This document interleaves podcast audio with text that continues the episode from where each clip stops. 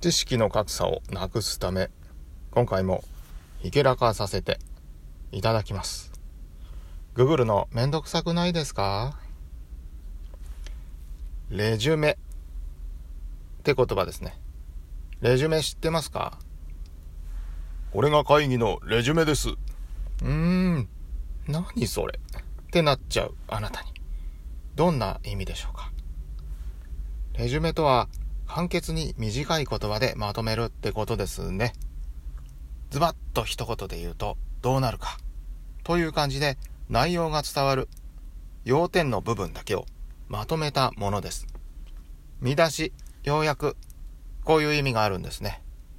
他にも意味があってビジネスだったら参考資料のことをレジュメって呼ぶ時もあります。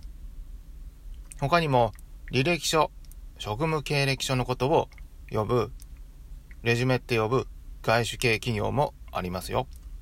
このように意味が広いんです。だから提出を求められたら、すり合わせる。やっといた方がいいですよね。そういえば、アジェンダって言葉もありましたね。